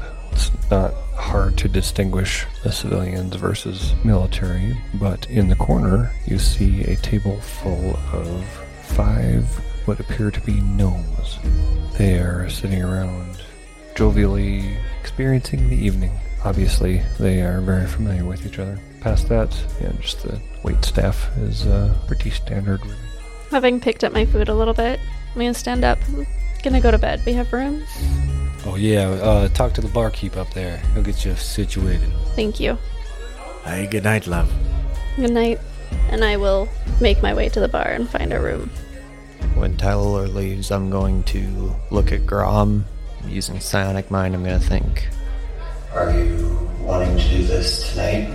Well, since that just in my was in my mind, I'd be like, I think, uh, I think we have more to talk about than I previously realized. But I think I'll wait for a quieter atmosphere. I think right now, let's hear a couple of stories about how valiant the bear is, or courageous the bear is. Now that does sound like a great idea. When you say how courageous the bear is, the one next to you, Brax, says it's almost like kind of a roll tide thing. For the bear! And the whole room raise their glasses and for the bear! What was that? Everybody in the room. Really, just the soldiers. Fair. I, was, I guess I was just curious how the table of gnomes Roll responded to that. Fifteen. 20. Eight. Uh, yeah, Mirmunir and Grom. You see the gnomes. They're talking amongst themselves and for the bear, Hmm, for the bear. Okay. So they're participating, but token wise. Let's hear these stories, right? Oh, you talking to me? Yes. Yeah, I thought Oh, you're gonna I'm tell us sorry. about how courageous and fearsome this bear is, right? Like, tell me about your guys' uh, exploits and Well, what's uh, the coolest thing you've done. What's the coolest thing I've done? Yeah. The coolest thing that I've ever done? Okay. So this one time, Don't be afraid to spice it up. We're all drinking here. I don't, I don't really need to spice it up. So this one time, it was just a foray down into lower disputation, whatever, and we kind of got down into the forests of Grey a little bit, and um, I found this monkey, and it was just a little tiny monkey, but I took it upon myself in my downtime to train the monkey, and I guess I just trained the monkey. And I taught him to go steal things or little baubles and whatever. Don't get me wrong, I'm not a thief or anything like that. But just, uh, no, I had a little monkey, trained him up, and that was pretty cool. That is really cool. Where, where's your monkey now? Uh, well, that's a different story. What's the coolest thing you ever did? First of all, what the hell is a monkey? I'm not familiar with this creature. Like, serious? Yeah. Oh, well, it's a small, like, it, it looks like a little person, except it's furry. Like them over there. I think they're called halflings where I'm from. Like small little people with hairy. No, those are those are gnomes. Well, those ones are. I'm saying halflings are like that. but Smaller and I guess hairier. I've never really met a halfling, so. I think it's this monkey or. I think it's the same thing. No, he was like this big. Oh, well, that's way smaller than I was thinking. Yeah, so, but they're covered in fur, not just their feet. Maybe a quarterling.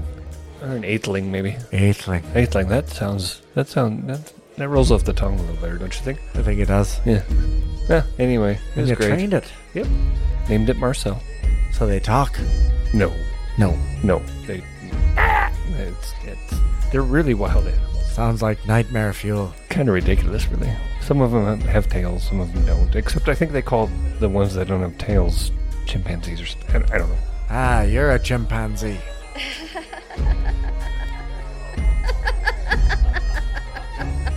I'll let that one slide. Well, I have been meaning to ask you. Why do we have tailed and no-tailed dragons?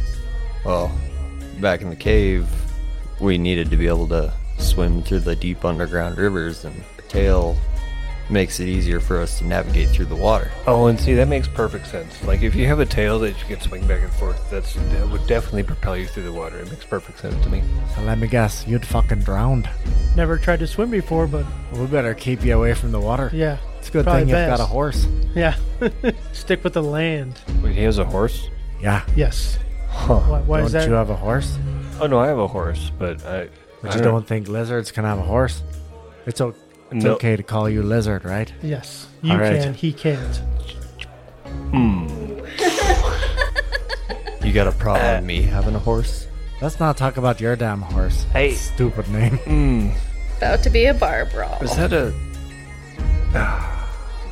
Look, I meant no disrespect. No disrespect taken. Eh?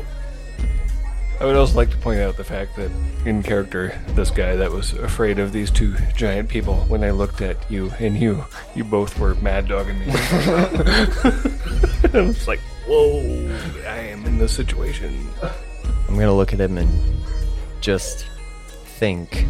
No disrespect taken. I, I'm This gonna, ale hits pretty well, doesn't I'm gonna, it? I'm just gonna. It was nice meeting y'all. Uh, I'm just gonna go ahead and sip my beer. I got a question for you, if you don't mind, before you get done with that one. It doesn't seem like this is our usual amount of attention that we've received walking in here. Do not get many dragonborn in here. Oh no. I mean, uh,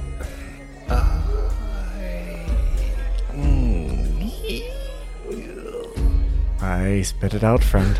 I I don't want to get beat up. By these two, or by everybody else. I, I guess I guess both those statements stand. Um, however, n- no. I think uh, permission to speak freely. Permission granted, as far as I can tell. Go for it. Go ahead and spill it. Okay. Uh, so there's been a dragon sighting. So Ooh, we've heard. We've Tell heard. me more. Well, yes. Um, so supposedly there's been a dragon sighting up towards the the, the Crimson Peaks. So when Mm. Ugh, this is problematic, uh, but when I'm, I'm just gonna say it. I'm just gonna say it. Permission to speak freely. Oh, go ahead. Spill that your dragon's their uncle. Really? Yeah. Well, when when when when your kind shows up, uh, yeah, it, it stirs stirs the pot a little bit. I would imagine. No, there's been supposedly sightings of a dragon a little bit kind of northwest of here. Uh, I can't remember his name. I really, it's kind of scuttlebutt. I kind of take it as, like, ooh, yes, there's a dragon over here. But uh, supposedly there's there's an old dragon lair up in the Crimson Peaks. But uh, Well, I heard a heard a couple poems of a dragon up in the north here. Any idea what color that one is? and he looks at his buddy and he says, ah, it's red. Red dragon. And he says, I, No, no, it wasn't red. It was. And the other one says, You're right, it wasn't red. Silver? And he says, I, I think it was silver, yeah. I guess. I guess I'm not sure. I guess I never properly asked how uh, how close you are to your kin of that nature. His buddy says, Blue! It was blue! With that, a, Are you sure? a shadow of sadness passes over my face. I also have a brief moment of just sadness wash over me. And as much as as they have been drinking, they kind of notice and say, uh, uh, "Did I did I say something wrong?" The way we lost a friend of ours on the road. He was a blue dragonborn. Not a big one, like this one you're talking about.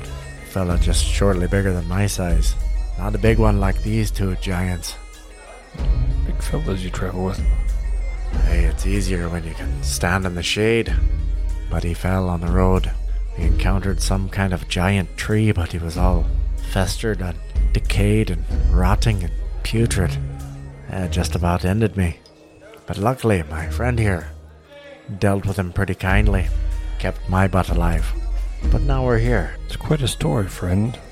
Hey, do you know anything about any of that? Do you have any problems with? Decayed, corrupt trees. Aye. Yeah, it looks like you got pretty nice digs in here. I suppose you probably don't travel much in the forest. Um, when you get the Disputia assignment, it, I don't know, it's pretty cush. Are you guys worried about this dragon at all? No. And the other one says, I was just curious. It looked like all your siege equipment was rolling south. and one of them turns back to his beer. The other one says, sorry, my what? Ah, we passed an army on the way up here, traveling with a bunch of siege equipment. It's bearing your emblem. They pushed us off the road a ways. And the one that's actually interested in what you're saying reacts as if he got kicked under the table. And he says, I guess I don't know much about that. Insight. That would be a natural 20. I fucking love this die. I just am gonna say it. This thing is amazing. Except that it equally rolls ones. No, as the soldier reacts and says what he says, you're confident that he knows everything about that. Did I uh, get a pretty good idea that that was a kick under the table? Yes. Looks like you might be uh, talking out of bounds, friend.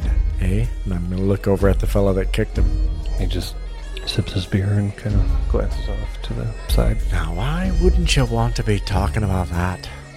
I heard you guys go back and forth pretty regularly. Are we making a bit of a grab at something a little more permanent? Roll persuasion. Well, that's not something I'm good at. 18? The one is drinking his beer and looking up to the side. The other one says, All right. Have you heard about Lord Ferris? I have. So, kind of a bad deal. And Asperia is not happy with Aconitum Falls because of how that was handled.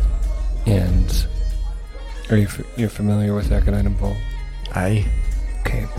So, since it's been historically neutral, Asperia has decided to take Aconitum Falls for their own. Because of our Lord Fervus, you say? That was the catalyst, yes. He was what, one of your, uh, the nine? Is that correct? Seven. Seven. Oh, I suppose the six now.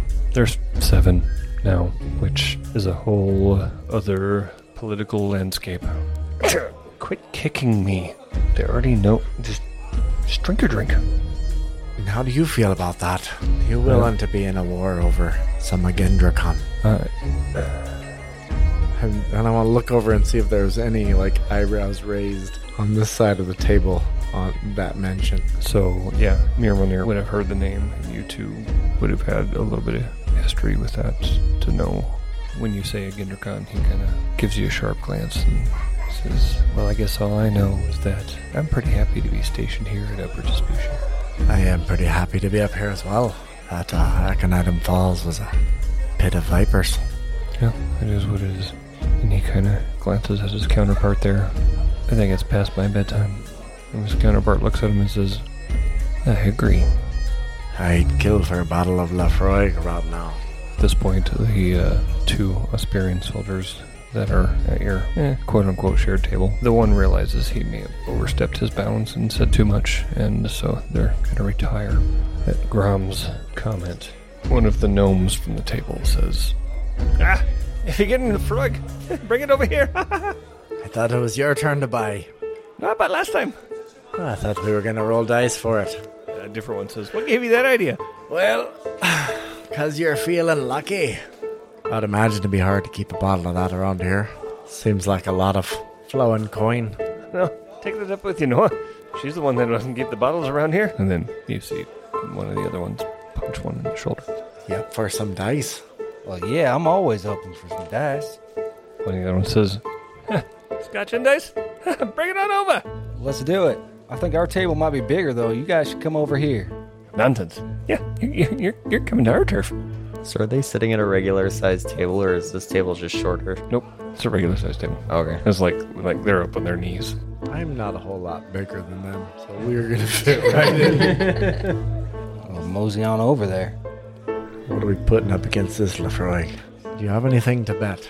Well, what? Well, I've never had this Lefroy before, I guess. So, I, is it is it good or what? I mean, is it worth a flower?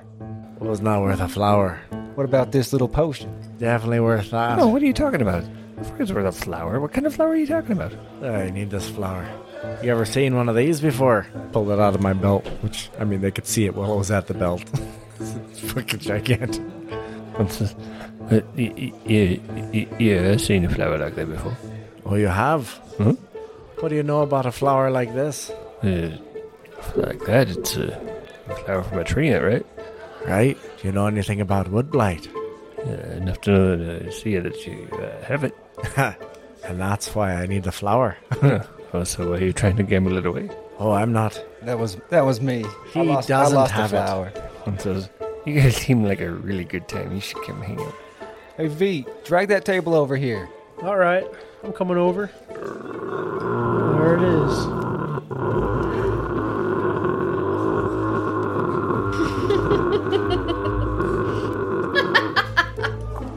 Yo, Murray, you couldn't have helped a little bit. Yeah, Murray, you big bastard. Why don't you help me out? I was too busy. Eating. I know. Yeah. Didn't even notice. Just the plate, the table went out underneath them. I'm on like my 23rd plate of food. I'm only halfway there. Tyler Laura barely ate, and he just wanted to finish hers. I imagine that at some point in time during that, you've reached over to drink out of their pitcher, and they didn't say a damn thing about it. I'm gonna get up, grab my chair, and kind of just walk on over and take a seat. yeah, you better stick with that one, big fella. It's holding you. So you recognize wood blight as well, eh? I don't suppose you might know what to do with this damnable flower to fix it. Yeah, I don't. Auntie Marion might, though. Is Antimarian in this town? Oh, no. Well, He's up in Econo. up and where? Econo? Easiest way is uh, north around the mountain. I pull out this little map that we've got. And you would recognize Ekanah as Kepler's home. Oh, Oh, Ekana, here we go. Hi, my friend Kepler is loves up. Was Yo, from Oh, you know up there. Kepler? Oh, don't tell me you know Kepler. And one of the other ones is like, you know Kepler, Well, aren't you full of surprises? just live me life. Next, you're gonna tell me you know Porm as well.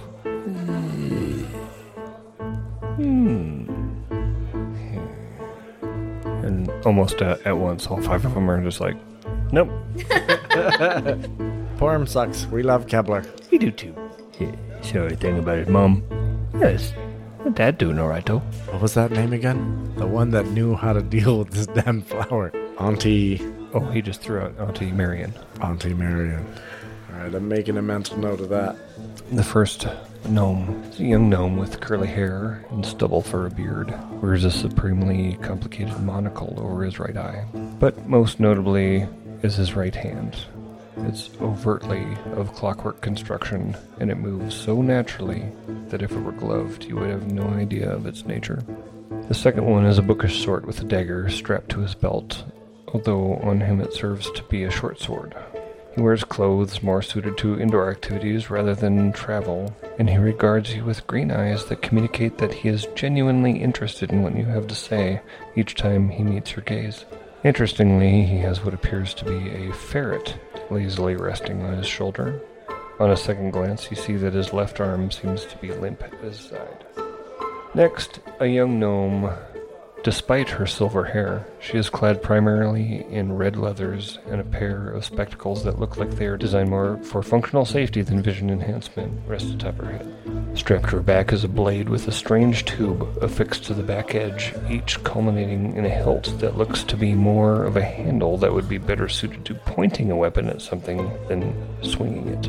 The fourth, a bright eyed gnome with short curly hair. She's dressed in functional pants with a red corset over a white shirt with a matching scarf. A blue tunic matches her eyes, as well as her dangly earrings with inset blue gems. The last one, exhibiting facial tics, a darker skinned fellow with white hair pulled up out of his face with a purple bandana. The cloak he sports matches his hair accessory, and the spectacles he wears rest easily at the end of his nose. He looks at you over the top of them with a look that belies an intense intelligence. You also notice a silver cube with some strange etchings on it dangling from a chain made from a similar material. Well, all right. I got this potion here. It's a what you said. It's a reading potion, right? So is this gonna be good enough for that uh, that bottle? A reading potion, huh? Yeah, I think it makes you read. It makes you read? I think it just makes it. Yeah, you have to read, but I think it makes you be able to read. I don't, I've never tried it. This guy. So like it doesn't make it makes you read or like it I think I think we're getting a little confused, but I think what we're saying is that you're able to read stuff that you wouldn't normally be Oh, able to. read. it allows you to read. If that's the words you're gonna use, then yes, sir. I mean words mean things. Well, I don't think we ever said you couldn't read. I don't know that you need our permission. But what my friend Brax here is trying to say is that he doesn't know how to read. But if he drank this potion, You son he'd of a be bitch. able to. It sounds like he should keep that potion then, huh? Well, Not using this potion. I'm not gonna use it. there, he hasn't found any use for it. Alright. The other one says, Alright, so what's the game? Well, what the hell do you make of that hand of yours? What's going on over there? I've never seen anything like it. What this this? Yeah, reach out to shake his hand. He reaches out with his other one. Oh, I want to hold that one. Is it strong? Quiet. Could you crush mine to bits? Do you want me to? No, not particularly. I'm just curious. I've never seen anything like it. I pull my weapon out from over the head, and it's just like the super crude bone and leather and feathers. I guess I'm not familiar with anything that intricate and amazing. There's a place for that. And yes, I will shake your hand. I reach out to shake his hand. Is it comfortable? My hand breaking? Or is he nice to me? It's like the perfect pressure. I'm just fascinated by it. Like, I'll be damned. That is that is something else. It's cold. It's cold. How'd you how'd you come by that? Oh, well, that's what we do in Econo. Oh, I can't wait to go there. It says, not gonna lie, one time I got here, uh, all of the clockwork was just, well, I got a lot better. That's just a clock. It's clockwork, it's Here, show, show me your hand. Show me your hand. And the other one reaches his hand out, and it's, it's basically a mechanical hand. So that's a clock, eh? No, that's it's it, okay. I feel like I might be peaching to a brick wall here. I'm not sure. I smile a big, sharpened teeth smile. Sorry. Let's just say I'm not overly used to all this, but I'm trying to get it. But that's fucking cool. What's your name, friend? The clock arm. I am Anixif. Anexif. My friends call me Clocko. No, my friends call me Anixif. Well, I won't ask you how to spell it, but that's really interesting. I'll say if we're rolling dice, you've got to use your other hand. Oh shit! Found you out. Right, you putting it up? Let's roll some dice. Yeah. Real quick, one of the females says, well, "If you think that's cool, check this out." Reaches in her bag, We're about to see some crazy shit. puts a basically uh, it's a squirrel, except it's a clockwork squirrel on a table, and the squirrel's like What the hell am I looking at? Is this is this magic? Is this what this is? You're just controlling it like a puppet. I can do kind of stuff like that sometimes, And the one with clockwork hand says, There's an element of magic there, yeah. but not all of it. Not all of it. Do you see how the and it, the squirrel pops up and is just like hmm, rubs the face of the hand real, real quick and like, it's like, do you see how the gears make the shoulder work like that? Mm. It's perfect. what do I have? What'll you wager for the squirrel? Oh, and the one that brought the squirrel out was just like, you bet, you, you better have something, something, something fantastic. I'll arm wrestle you for it. She's got the jokes. it's funny. I got a necklace that I pull off that looks way too fancy for me. I'll set that down on the table. Would you wager this against it? Which necklace is that? Lightning resist? you know, before we encounter the blue dragon. Don't need this. There's a squirrel. The one with the monocle. Adjusts it and comes in and out. Looks at the excited one, nods, and she says, "What's the game?" You name the game.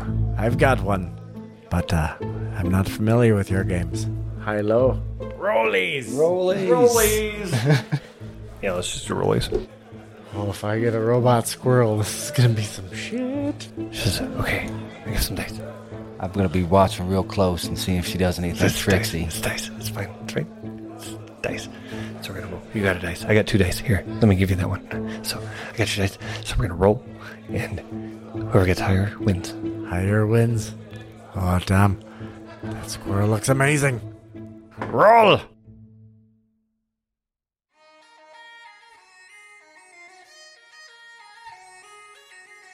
Bedlam Social Hour is a Peace in the Chaos production.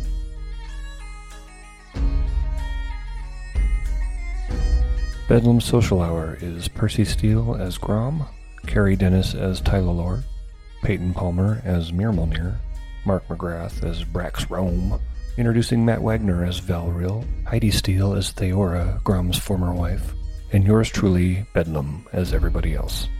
Thank you for listening, and as always, work hard and be kind.